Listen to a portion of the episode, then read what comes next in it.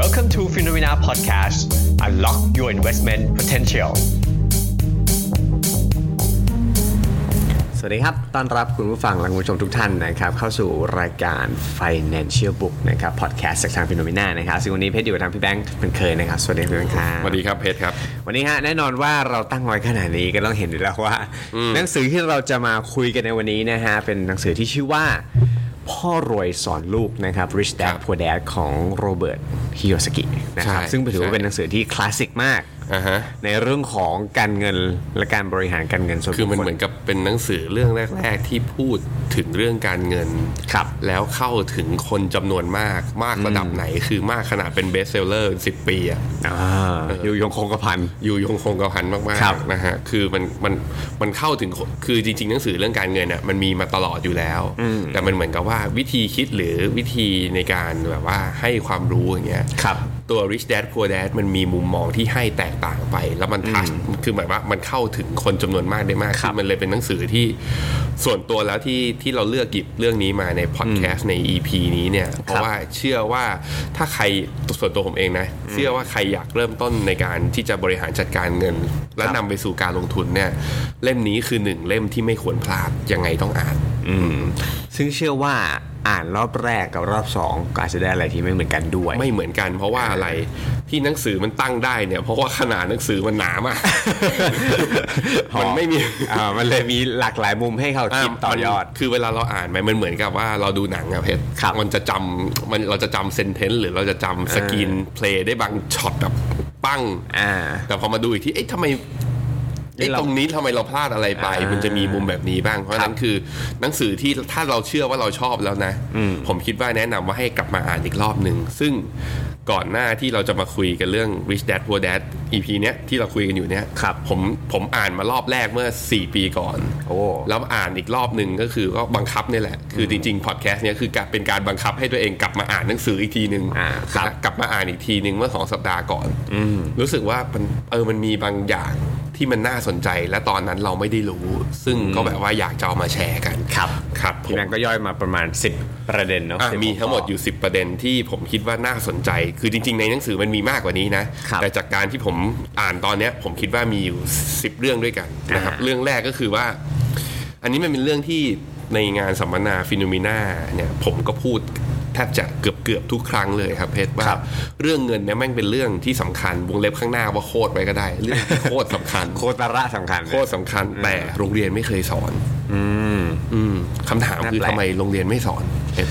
โรงเรียนอาจจะให้ความสำคัญในเรื่องของวิชาชีพอื่น ๆ ที่จะไปในฝั่งของการหาเงินซะมากกว่าผมว่านะครับเขาไม่ได้ไม่ได้กลับมามองว่าไอ้แล้วที่เงินที่มีอยู่บริหารยังไงหรือจัดการยังไง อืมมันน่าคิดตรงที่ว่าโรงเรียนไม่สอน เพราะคนคิดหลักสูตรคิดว่าไม่สำคัญ อืม แล้วเราก็ไปเชื่อว่าเราต้องเรียนตามแบบหลักสูตร มันคือสิ่งที่มีคนมาออกแบบให้เราไว้แล้วอ่าว่ามันต้องเรียนตามนี้มันแปลว่าเราครอบคลุมหมดทุกอย่าง ออกแบบออกแบบมาหลาย generation แล้วด้วย ใช่ใช่คืออันเนี้ยผมคิดว่าด้วยคำพูดคำเนี้ยเงินเป็นเรื่องที่สำคัญแต่โรงเรียนไม่ได้สอนเนี่ยแต่ประเด็นที่ผมได้จากเรื่องไอ้จากประเด็นนี้ประเด็นเดียวครับเพชรครับคือ มันไม่ใช่แค่เรื่องโรงเรียนหรอกมันเป็นเรื่องคือเรามักจะเชื่อว่าเรารู้ในสิ่งที่เพียงพอแล้วในชีวิตของเรา เราไม่จำเป็นต้องรู้เรื่องอื่น อืมอืมไอ้สิ่งนี้สำคัญมาก เรียนมาทั้งวันรู้ก็รู้เยอะในศาสตร์ที่เราทำอยู่ มันก็น่าจะพอแล้วทำไมต้องไปเห็นไปรู้เรื่องราวของสายอื่นบ้างอืมหรือหรือเราทำงานในสิ่งที่เราทำถนัดมา จน career path เราดีอ่าเงินเดือนเราเยอะขึ้น จนไปเป็นหัวหน้าคน เราคิดว่าเรามีแค่เนี้ยมันเพียงพอแล้วครับ แต่จริงๆแล้วเพียงพอหรือเปล่าคือมันอาจจะไม่พอไงเพราะฉะนั้นมันก็ต้องอย่าปิดกั้นตัวเองในเรื่องนี้ในการจะ explore หรือว่าไปตามหาองค์ความรู้ใหม่ครับๆซึ่งเรื่องเงินเนี่ยถ้าใครที่ แบบว่ายังรู้เล็ก ๆ น้อยๆไก่แบบว่ายังแบบยังพอแค่เดินต้วมเตี้ยมอะผมคิดว่าควรหาเพิ่ม ยังรู้ไม่ทะลุปุโปร่งว่าใช่งั้นเถอะใช่ซึ่งอันนี้คือประเด็นที่หนึ่งครับก็มาถึงประเด็นที่สองเลย ซึ่งเป็นประเด็นสำคัญที่ตัวผมเองก็ถูกปลูกฝังมาก่อนหน้านี้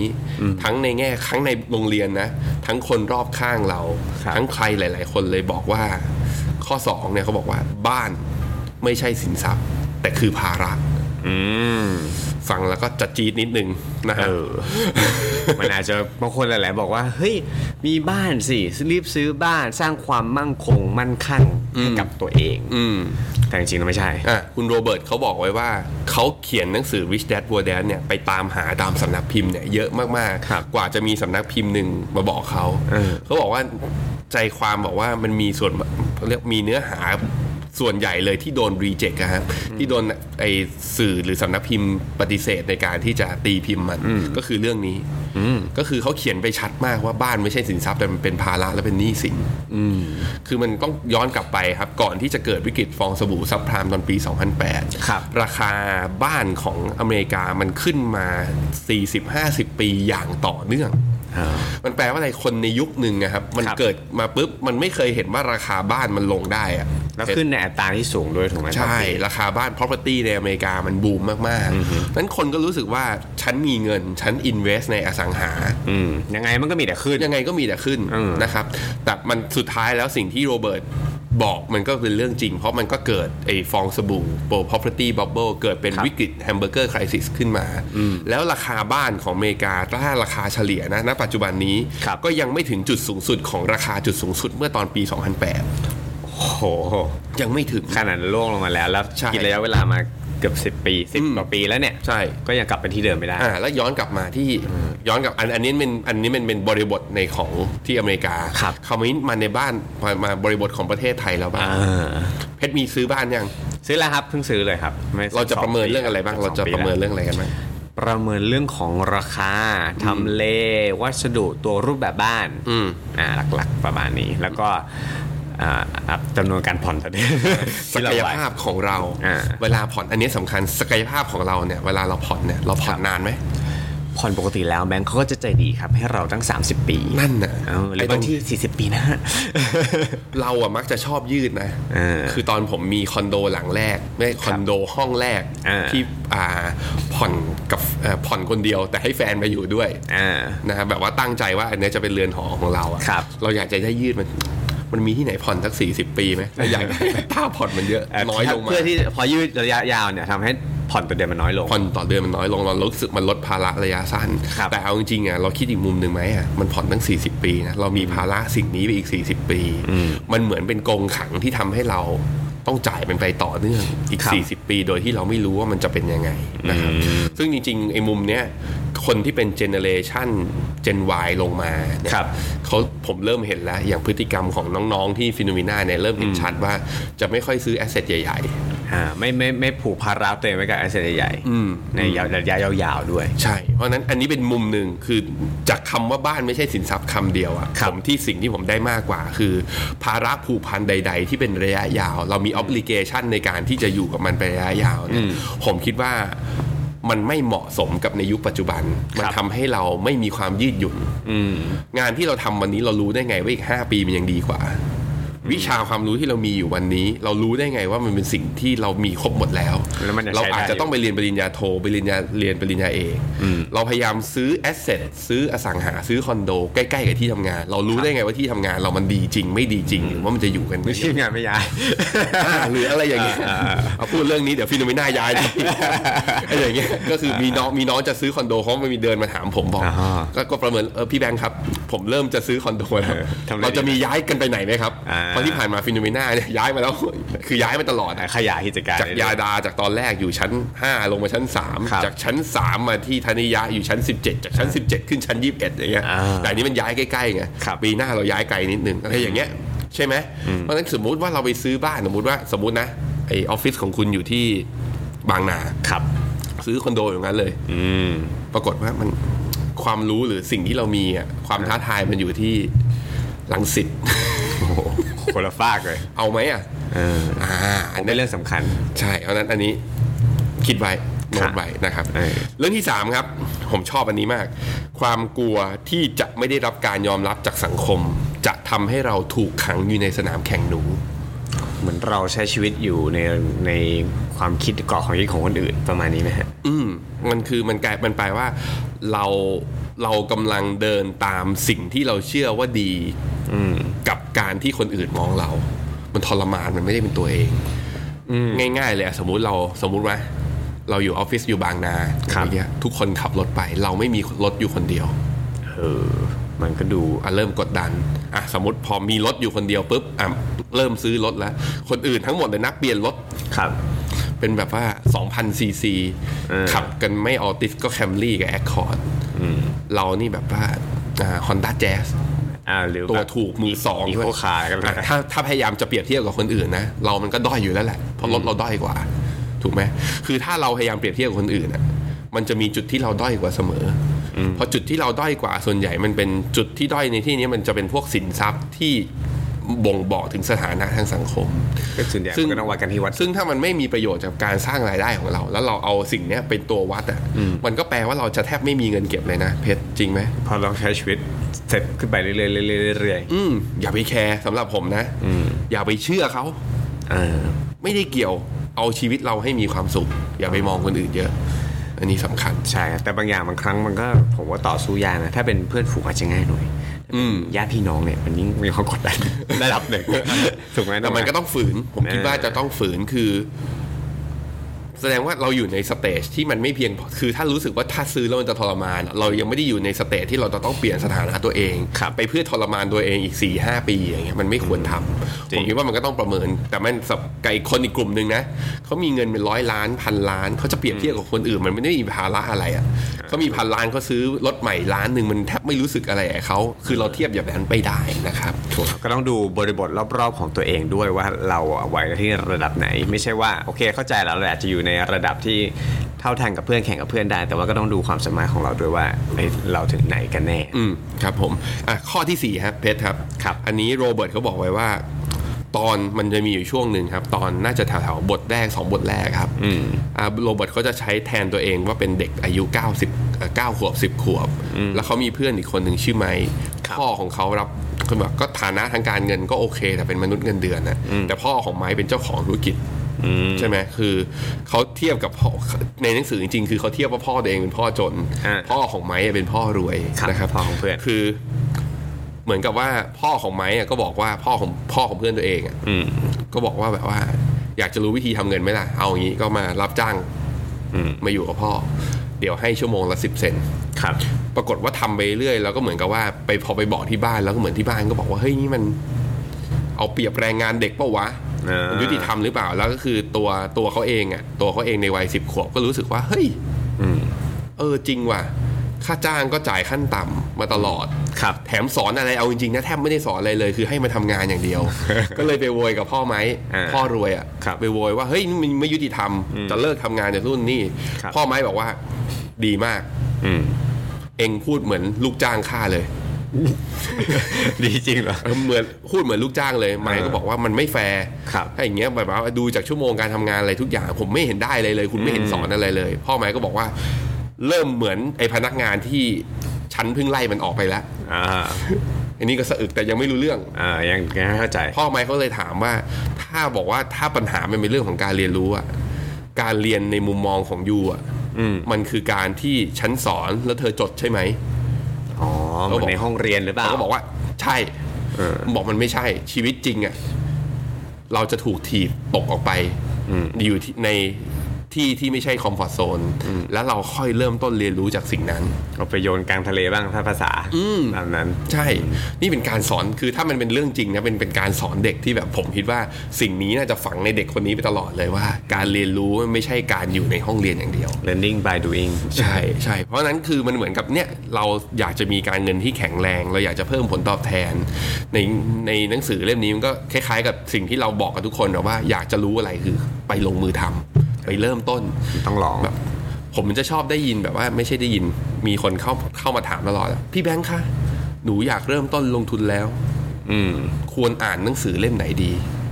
อ่าอะไรอย่างนี้อ่าเทคคอร์สไหนที่สำคัญเหมือนจะต้องที่มันต้องมีเหมือนต้องก่อนที่จะเริ่มหนึ่งต้นสองสามสี่ห้าแล้วค่อยเริ่มอ่าอ่าผมก็ผมก็จะแนะนำตามจริงไปว่าอันหนังสือที่มี แล้วผมครับก็จะพ่วงท้ายไปข้างข้างหลังเพชรอืม จะพ่วงท้ายไปข้างหลังว่า ไอ้หนังสืออ่านได้ครับแต่อ่านแล้วขอให้เริ่มลงมือทำเพราะสิ่งที่อยู่ในหนังสือมันอาจจะไม่เหมือนกับชีวิตของเราทั้งหมดครับมันต้องมีการปรับจูนอันยิ่งเติมเริ่มต้นเร็วยิ่งเป็นเรื่องดีอ่านนะครับอือฮึก็เอามา apply ไปด้วยระหว่างสิ่งที่เราอ่านสิ่งที่เราเรียนรู้ทั้งภาคทฤษฎีและก็ภาคปฏิบัตินั่นแหละ อืมใช่ คราวนี้มันอีกเกร็ดหนึ่งของไอ้ข้อคิดข้อนี้ก็คือว่าฮะพอพ่อแม่ก็บอกว่าเนี่ยมันคือการ โดนเตะลงไปแล้วไปเรียนรู้ในชีวิตคราวนี้เอาคำของคนที่โดนเตะออกไปอะหรือว่าคนที่ไปเรียนรู้ในชีวิตจริงอะมันจะมีอยู่สามอย่างหนึ่งคือพอมันไม่ดีอะจะโบยว่าโยนว่าเป็นความผิดของอื่นเหมือนโรเบิร์ตอะที่โยนว่าเป็นความผิดของพ่อไหมที่ไม่ยุติธรรมทำไมจ่ายน้อยจ้างขั้นต่ำอ่าอย่างที่สองคือยอมแพ้ก็เหมือนก็เหมือนโรเบิร์ตอีกอะก็คือลาออกก็ได้วะ เออมันก็เจอกับอวนลูปเดิกับมคนประเภทที่ 3 คือซึ่งเป็นคนส่วนน้อยมากๆ ก็คือเดินหน้าชนปัญหา แล้วพยายามแก้ให้มันดี เราเลือกได้ก็บอกว่า มันไม่มีเขาเรียกว่าอะไรมันไม่มีเรื่องมันไม่มีเรื่องดวงในแง่ของการพัฒนาตัวเองมันมีแต่ว่าเรายอมรับ consequence เรายอมรับความผิด แล้วเรามุ่งที่จะแก้ปัญหา หรือลุยไปข้างหน้าหรือเปล่าอะเรื่องนี้สำคัญนะครับ เรื่องที่5ครับที่เป็นข้อคิดก็คือว่า พอเรื่องพอเป็นเรื่องเรื่องของทำงานมันก็พ่วงมาจากข้อ4ก็คือครับว่าโรเบิร์ตย้ำเรื่องนี้ในหนังสือมากว่า เวลาจะทำงานหรือจะทำอะไรก็แล้ว แต่แม้แต่ว่าเรื่องการลงทุนนะ พยายามคิดว่าเป็นเรื่องทำงานหรือลงทุนเพื่อการเรียนรู้ อย่าทำงานหรือลงทุนเพื่อเงินคือถ้าเอาเงินเป็นเป้าหมายหลัก อาจจะทำให้เราไม่มีความสุขกับเขาเลยยังไงเขาเขามองว่ากระบวนการในการสร้าง สำคัญและพัฒนาได้ ถ้าเรามองเป้าไปที่เงินน่ะมันจะเราจะหาทาง shortcut กระบวนการมันจะเบี้ยวเอามองออกไหมอ่าอ่าอ่าพอเข้าใจอ่าอ่าอ่าบอกเอาเงินพันล้านครับให้ได้ภายใน 30 ปีอะเป้าหมายแม่งชัดมาก อืมแต่พันล้านได้ใน 30 ปีแล้วแบบมันมีวิธีไหนบ้างมันก็มีเป็นร้อยแปดเราจะเริ่มถ้าคิดแบบเนี้ย เราจะเริ่มวิธีที่อาจจะ shortcut ซึ่งมันอาจจะทำให้แผนการเงินมันเบี้ยวอะไรแบบนี้ แต่ถ้าเริ่มว่าแบบว่า ได้เรียนรู้เขาบอกอะพันล้าน แต่สิ่งที่สำคัญกว่าคือกระบวนการที่เราชอบหรือกระบวนการที่ปรับได้ระหว่างทาง ขอให้ flow การทำงาน แล้วเราได้เรียนรู้อะไรจากมัน ก็บอกว่าเรื่องนี้มันอยู่กับเรามากกว่าเออมันทำให้ผมนึกถึงตอนสมัยตอนเริ่มต้นทำงานใหม่ๆนะถ้าเราตั้งว่าเป้าแต่เรื่องของทำเรื่องของเงินเป็นหลักเรื่องของเงินเดือนเป็นหลักเนี่ยครับเราก็จะไปทำในลักษณะส่วนใหญ่คนอย่างก็จะทำลักษณะเซลล์ไปขายของมาเป็นแม่ค้าออนไลน์แล้วแต่มันก็จะมุ่งวันนั้น แต่ผมไม่ได้บอกว่าไม่ดี แต่ทุกคนอาจจะไม่ได้เหมาะเกิดมาจะเป็นเซลล์ทุกคนไม่ได้เหมาะเกิดมาเป็นพ่อค้าแม่ค้าออนไลน์ทุกคนอาจจะทำอย่างอื่นได้ดี แต่เขาพลาดไปเพราะว่าเขาได้ไปมองที่เป้าหมายว่าต้องหารายได้ที่ได้เงินเยอะที่สุด อืมประมาณอย่างนั้นใช่ใช่อันนี้ก็ฝากไว้ข้อครับ5ข้อที่ 6 ครับ ต้องเข้าใจสถานภาพการเงินตัวเองให้มันให้ได้ ก่อนที่คือเรามักจะแบบอย่างผมมาแต่ก่อนเป็นประจำเลยตอนลงทุนใหม่ครับๆก็คือ พอเทรดสมมุติว่าเป็นเทรดที่เฟลอะซื้อหุ้นแล้วหุ้นมันลง เราก็ครับไอ้เจ้ามือแม่งทำผิดกูละเศรษฐกิจไม่ดีตลาดไม่เป็นใจครับ สมมติแล้วถ้าถ้าถ้าเทรดตอนทำงานอะเจ้านายขัดจังหวะมาชวนประชุมตอนที่เรากำลังจะเออกำลังเมามันอะไรเงี้ยเขาจะออก มันแปลว่าอะไรมันแปลว่า ความคิดของคนส่วนใหญ่อะ เรามักจะโทษฟ้าโทษดิน เราโทษทุกอย่างได้ร้อยแปดพันเก้ายกเว้นตัวเองตัวเอง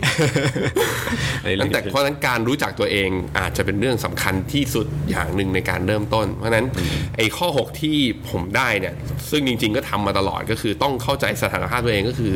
ต้องดูต้องรู้งบดุลชีวิตงบดุลประกอบด้วยอะไรบ้างเพชร ก็ส่วน ฝั่งซ้ายก็เป็นฝั่งสินทรัพย์สินทรัพย์ สินทรัพย์ก็จะประกอบด้วยหนี่สินหนี้สินกับส่วนทุนครับก็คือเราทุกวันเนี้ยเรามีแอสเซทอยู่กับตัว มีอะไรบ้างอะอย่างเนี้ยนาฬิกาอ่ากระเป๋าตังค์เงินในบัญชีครับกองทุนรวมมีบ้านมีรถมีรถใครสะสมทองทุกอย่างพวกเนี้ยนี่คือสินทรัพย์ทั้งหมดครับไอ้สินทรัพย์ทั้งหมดที่เราได้มาณตอนเนี้ยคือการได้มาของสินทรัพย์ได้มาจากอะไรอ่าก็เกิดด้วยจากหนี้กับทุน เงินกู้เรื่องเงินกู้พอมันเห็นปุ๊บอะถ้าใครแจงในตัวงบดุลชีวิตได้อะครับครับ แล้วเห็นว่าหนี้ตัวเองเยอะอะมันก็จะรู้ตัว พอเห็นชัดเนี่ยผมเชื่อว่าใครทำปุ๊บนะ แล้วเห็นว่าหนี้ตัวเองอะ DE ratio อะหนี้ส่วนทุนของตัวเองสมมติสูง2เท่า3เท่าอย่างเงี้ยยังไงก็ไม่กล้ากู้เพิ่มหรอกเออ มันก็ตึงผมคิดว่าคนที่แบบว่ากู้จนเกินตัวมากๆ บางทีมันไม่ได้กลับมาย้อนดูตัว ครับ รู้อยู่แล้วรู้รู้แค่ว่ารู้เยอะ รู้แค่ว่าเรามีหนี้เยอะ แต่ไม่รู้ว่ามันเยอะเท่าไหร่ เยอะขนาดไหน แล้วเราก็เลยไปผ่อนแบบศูนย์เปอร์เซ็นต์เพิ่มเพิ่มอีกไปเรื่อยๆ เพิ่มไปเรื่อยๆ โดยที่ไม่รู้ตัว นั้นการกลับมาเข้าใจสถานะการเงินตัวเอง ผมคิดว่าเป็นจุดเริ่มต้นสำคัญ บางคนพอเห็นงบดุลตัวเองนะ มันอาจจะไม่ใช่ว่าต้อง พอเห็นปุ๊บบางคนคืออยากเริ่มต้นลงทุนนะครับพอเห็นงบดุลตัวเองสิ่งที่ทำคือไม่ใช่ไปลงทุนนะ อาจจะต้องเคลียร์หนี้ก่อนอาจจะต้องหนี้ที่มันไม่ดี หรืออาจจะต้องสร้างรายได้จากงานประจำแหล่งที่หนึ่งแหล่งที่สองเพิ่มแทนที่จะไปลงทุนอ่าอาจจะเป็นอย่างนั้นก็ได้คือไปโฟกัสคนละจุด เพราะฉะนั้นคือมันบางคนผมเจอก็คือว่าพอคิดถึงเรื่องว่าจะหาเงินเพิ่ม มันโดดเข้าตลาดหุ้นเลยทันที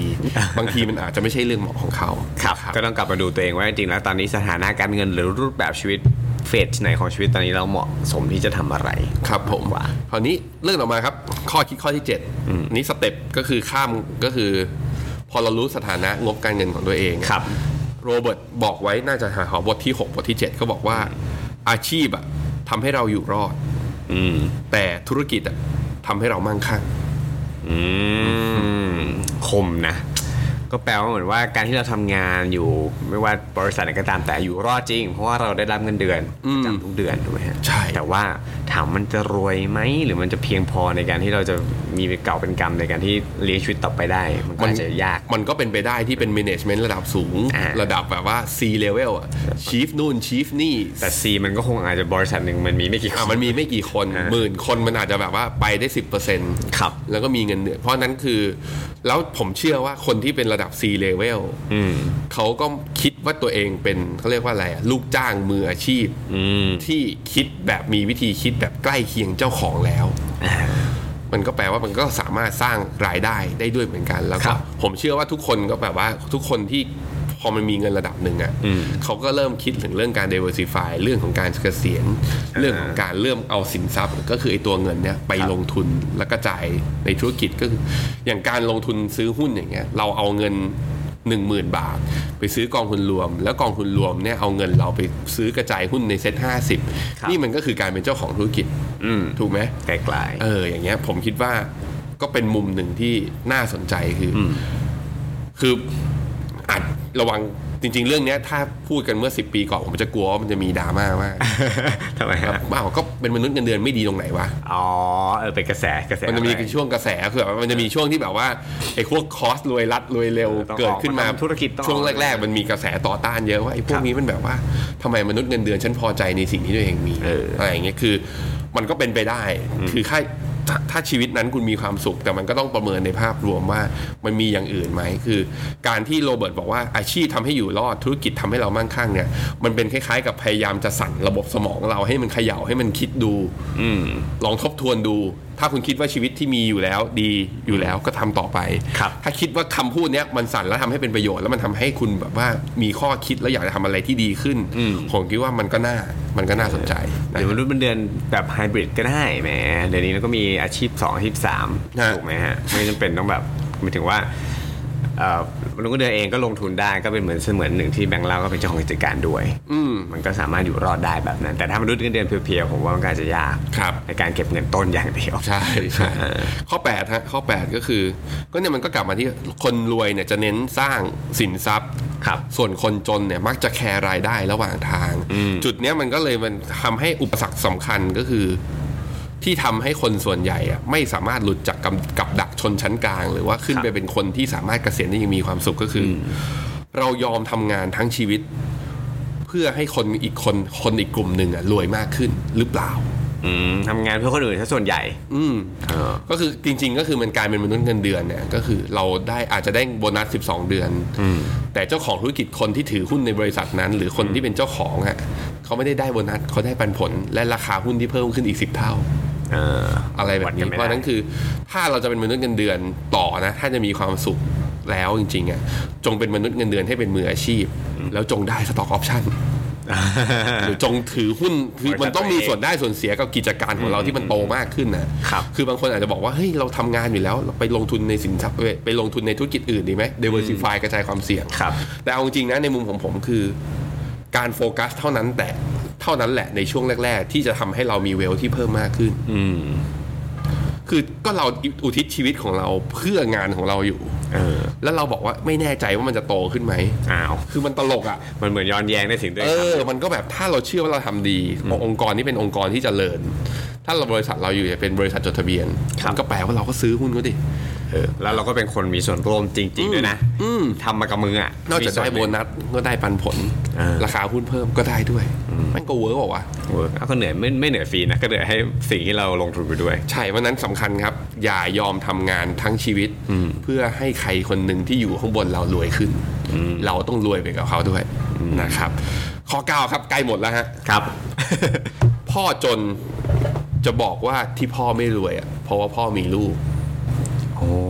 เอ้ยเอ้ยอันนี้ค่อนพ่อข้างรวยบอกว่าพ่อต้องรวย เพราะพ่อมีลูก โอ้โห เป็นประเด็นถกเถียงกันนะอันนี้เออเหมือนเรามองว่า เอ๊ะมีมีเขาแล้วเป็นภาระของเรา หรือมีเขาแล้วเป็นเหมือนแรงกระตุ้นให้คิดเราว่าลูกพัฒนคือบ้านเออใช่ลูกคือบ้าน เออออันนี้ก็อันนี้เป็นเรื่องวิธีคิดครับมันเป็นเรื่องมุมมองความคิดเลย อืมคือมันคิดก็ได้นะ คือที่พ่อไม่รวยเพราะพ่อมีลูกก็เพราะว่าพ่อต้องเลี้ยงดูหนู ต้องจ่ายค่าเทอมต้องจ่ายนู่นต้องจ่ายนี่ครับเงินเก็บพ่อเลยน้อยลงมันก็อาจคิดจะแบบถูนี้กส่วนหนึงคิดแบบนี้ถูกไหมโคตรถูกเลยเออส่วนพ่อรวยนะเขาก็บอกว่า พ่อต้องรวยมากขึ้นว่ะ เพื่อให้ลูกมีชีวิตดีขึ้น พ่อต้องทำงานหนักขึ้น อืมแล้วพ่อต้องรวย ถูกไหม แม่งก็โคตรถูกเหมือนกันเพราะฉะนั้นแม่งไม่มีใครผิดครับอยู่ที่มุมมองอ่าเลือกเอาว่าจะเลือกแบบเอาไหนฮะเอออีกอันหนึงที่มันจะอีกอันหนึงที่มันสะท้อนวิธีคิดนะ ก็คือพ่อจนเนี่ยสอนวิธีเขียน CV ยังไงให้ได้งาน อืมมีวิธีด้วย ส่วนพ่อรวยเนี่ยครับ สอนวิธีเขียน business model ยังไงที่จะสร้างงาน มันก็ต่างกันที่กรอบความคิดตั้งแต่แรกนะว่าจะจะจะวางแผนชีวิตเนี่ยไปเพื่ออะไร เป็นเป็นลูกจ้างที่ดีที่สุดหรือว่าเป็นสุดท้ายคือเจ้ขงกิจการนำไปสึงถึงถึงรายได้เหมือนกัน แต่กระบวนการเห็นไหมคือถ้าพ่อถ้าพ่อจนก็รู้สึกว่า เอางานที่มั่นคงอ่า งงานที่มั่นคงวันนั้นทำซีวีสวยๆครับ เวลาไปสัมภาษณ์จะได้เงินเดือนอืมส่วนพ่อรวยบอกไม่สนใจไม่ต้องไปสนใจเรื่อง CV เขียน business model เลย ถ้าแม่ง business model ที่ใช่มึงเริ่มต้นแล้วเดี๋ยวจะรวย ข้อนี้ผมสงสัยหนึ่งว่าจากประสบการณ์พี่แบงค์ผมอยากรู้เองด้วยอืมไอ้การที่บอกว่าเราคนเรามักจะมองหาความมั่นคงอืมไอ้คำว่ามั่นคงคือส่วนใหญ่มันก็ไปตกที่แบบก็ ต้องมีรายได้ประจำอะก็เป็นมนุษย์เงินเดือนอะมั่นคงสุดแล้ว อืมแต่ผ่านชีวิตมาสักระยะหนึ่งที่แบงค์คิดว่าความมั่นคงจริง ๆอะมันมันเป็นแบบนั้นจริงๆหรอหรือมันมีทางเดียวจริงๆหรือเปล่า ผมว่ามันมีมันเป็นเรื่องของความมั่นคงทางใจกับความมั่นคงทางเงินอ่ามัมันมันแบ่งสองมุมครับถ้ามั่นคงทางใจเนี่ยไอการเป็นมนุษย์เงินเดือนมันให้เราได้แน่อืมๆใช่ไหมแต่มันอาจจะไม่มั่นคงในแง่การเงินอืมเพราะในระยะยาวอะ แต่ว่าระยะระยะสั้นมันไม่มีปัญหา ถ้าบริษัทมันยังรันตัวเองได้ อ่าฮะ แต่ระยะยาวมันก็ต้องมาประเมินว่าเงินเก็บเราพอไหม อืม ใช่ไหมคราวนี้ไอการไปกระโดดออกไปประกอบเจ้าเป็นเจ้าของกิจการน่ะครับ มันมีความไม่มั่นใจทางด้านอารมณ์แน่ไอ้ลูกค้าจะเข้าไหมจะเงินๆจะใช่ไหมเข้ามาไหมส่วนความไม่มั่นใจทางด้านการเงินอะแม่งก็อาจจะมีแน่ๆระยะสั้น แต่ระยะยาวถ้า business มันเกิดขึ้นในลองเทอมมันรันได้เราเป็นเจ้าของอะอืมยังไงมันอยู่ได้ในระยะยาวมันคือการอดเปรี้ยวกินหวานครับ คือมันมันเหมือนกับว่าเราต้องเลือกเอาว่าเราจะอยู่เราเราจะมีช่วงสเต t เทสอะช่วงที่เกิดความเครียดช่วงบ้านปลายชีวิต หรือช่วงที่เรายังมีลมหายใจและยังมีแรงผม คิดว่านะคือ มันไม่ร่มเย็นไปตลอดหรอกเราต้องเลือกอืมอืมหรือถ้ายังเลือกไม่ได้ทำสองอย่างไปเลยได้ไหมซึ่งอย่างส่วนตัวอย่างอย่างส่วนตัวตอนที่ผมออกมากระโดดออกมาทำกิจการตัวเองกับคุณเจษกับคุณกิ๊กอย่างเงี้ยครับไอตอนนั้นมันก็คือมันมีความร่มเย็นทางด้านเขาเรียกว่า ทางด้านการเงินแล้วระดับหนึ่งอ๋อถึงมันเลยกล้าออกมาไม่ร่มเย็นทางจิตใจคือออกมามันจะเวิร์กไหม่ว่าเราอ่านั่งมุ่งหน้าทำไปเรื่อยมันจะเป็นยังไงไหมครับคือ มันก็แบบว่ามันจะมีช่วงทานสิทธิ์บางคนมันไม่เป็นอย่างนี้ไงอย่างอย่างคุณต๊อปเถ้าแก่น้อยอย่างเงี้ยคือยอมโดดเรียนออกมาแล้วมาทอดสาหร่ายเลยนี่แม่งไม่มั่นคงสักอย่างเลยนะเออแต่เขายอมทำอันนี้คือฝันเขาชัดมากตั้งแต่ละคนมันไม่เหมือนกันเราต้องหาบทสรุปหรือท่าของตัวเองอืม ว่าแบบไหนจะ work กับชีวิต หรือจังหวะชีวิตเราตอนนี้ควรจะแบบไหนด้วย ใช่อืมโอเคฮะอันนี้ผ่านมาทั้งหมด 9 ข้อครับข้อสุดท้ายนี่สำคัญ มันก็กลับไปที่เรื่องเมื่อกี้ว่ามันทำให้ทำไมถึงทำไมคนบางคนถึงกล้าออกมาทำธุรกิจครับโดยที่อาจจะยอมเจ๊ง เพราะว่าโรเบิร์ตเนี่ยเขาพูดไว้ว่าการถังแตกอะเป็นเรื่องชั่วคราว แต่ความจนสิเรื่องถาวรอ่า broke is temporary but poor is eternal eternity มันมันมันเกิดจากอะไรก็คือว่า ถ้าเราได้กระโดดออกมาทำ business สมมติเขียน business model ออกมาทำธุรกิจของตัวเอง และได้ลงมือทำมันกลับไปที่ข้อ 5 ที่บอกว่าการทำงานต้องทำงานเพื่อเรียนรู้ อย่าทำงานเพื่อเงิน ใช่ไหมแล้วก็อีกเรื่องหนึ่งก็คือว่า กระบวนการเรียนรู้ที่ดีที่สุดคือการเข้าไปลงมือทำครับนั้นถังแตกก็คือผลลัพธ์อืมแต่ผลลัพธ์อีกอย่างหนึ่งของการเริ่มต้นทำคือมันได้เรียนรู้มันได้ประสบการณ์ไอ้ประสบการณ์เนี้ยไอ้คนที่ไม่เริ่มทำยังไงก็ไม่มีอ่าๆไม่มีแล้วมีคนมีประสบการณ์ลองได้ลองได้เริ่มแล้วนะ แล้วมีมายเซตในใจว่ายังไงก็ไม่ล้ม ยังไงก็ไม่ยังไงก็ลุกขึ้นใหม่มันต้องมีวันเสร็จอะหรือมันอาจจะรู้วิธีล้มที่ไม่เจ็บตัว ล้มครั้งแรกแขนหักล้มครั้งที่สองมันแค่ถลอกละอืมล้มครั้งที่สามมันอาจจะแค่แบบรู้วิธีล้มอันเนี้ยสำคัญคือเพราะเหมือนจักรยานใครขี่จักรยานครั้งแรกไม่ล้มบ้าง โอ้โหล้มทุกคน แม่งล้มทุกคนถูกไหมแต่หลังจากนี้ไปมันเริ่มรู้วิธีล้ม เริ่มวิธีล้มเราก็กล้าขี่กล้าขี่ถ้าเรากล้าขี่บนเส้นทางที่เรียกว่าธุรกิจครับบนเส้นทางแห่งการลงทุนที่รู้แน่ๆว่าระยะยาวมันดีกว่ามนุษย์เงินเดือนอืมยังไงมันก็ไม่จนหรอกมันมีทางของมัน แต่กับคนบอกว่าเขาบอกว่าความจนสิเป็นเรื่องถาวคำว่าความจนเป็นเรื่องถาวรคืออะไร ถ้าไม่ได้เริ่มอะไรอะ หาเช้ากินข้ามหาเช้ากินข้ามฝากแต่เงินฝากออมทรัพย์ประจำไปเรื่อยๆ คิดแต่ว่ายังไงเงินเดือนตัวเองจะขึ้น โทษนู่นโทษนี่ลืมโทษตัวเอง ไม่ได้ออกจากคอมฟอร์ทโซนไม่ได้เรียนรู้อะไรใหม่ ๆ อืมมันก็จะอยู่อย่างเงี้ย มันก็จะเข้าไปที่ข้อแรก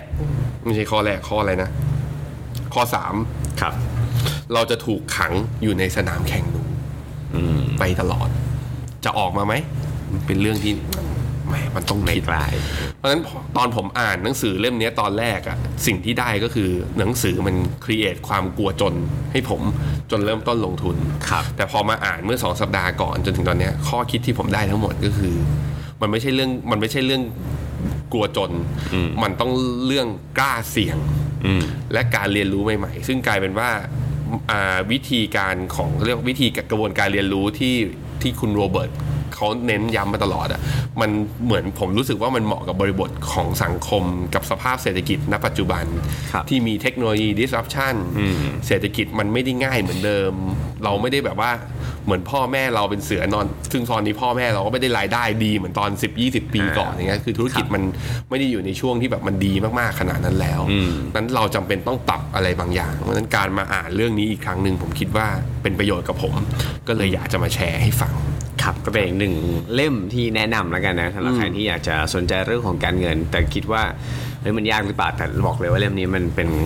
กรอบแนวความคิดกว้างๆเลยก็ไปลงรายละเอียดในบริบทแต่ละบริบทที่ผมว่าทุกคนสามารถเชื่อมโยงได้และนำไปปรับใช้ในชีวิตได้เหมือนกันอืมครับคือการอ่านหนังสือเนี่ยผมแนะนำอย่างนี้ คือผม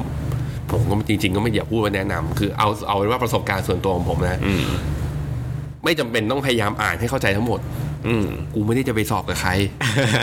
ไม่ได้จะมีวัดผลครับ พยายามอ่านให้สนุก ประเด็นไหนไม่รู้ไม่เข้าใจ มึงข้ามไปก็ได้เออไม่ต้องไปขยี้มันให้ทรมานครับหลาย ๆ คนที่อ่านหนังสือแล้วอ่านไม่จบเพราะอย่างเงี้ย คืออยากให้มันจบอืมอยากให้ได้ใจความทุกอย่าง แล้วมันทรมาน พอทรมานก็ปิด แล้วก็เอาไว้ก่อนสุดท้ายกลายมาไม่ได้เรียนรู้ ไม่เป็นไรอ่านไปอ่านให้มันครบเล่ม อันไหนที่ใช่ก็หยิบอันไหนที่ไม่ใช่ก็หยิบมันอาจจะไม่ถึงภาวะแบบว่า มันอาจจะยังเขาเรียกยังไม่ถึงซาโตชิอะเรายังไม่บรรลุอ่าตอนนั้นมันอาจจะไปบรรลุตอนอื่นก็ได้แล้วค่อยกลับมาโวกัน อย่างนี้มันจะทำให้คุณภาพของการอ่านเราดีมากสิทธิ์ยังไม่พร้อมอาจารย์เลยยังไม่เกิดประมาณนั้นได้คครัรับบวันนี้ฝากด้วยนะครับกับ Financial Book นะครับ by Phenomena นะครับกับเพชรพี่แบงค์ครับสำหรับวันนี้ สวัสดีครับ สวัสดีครับ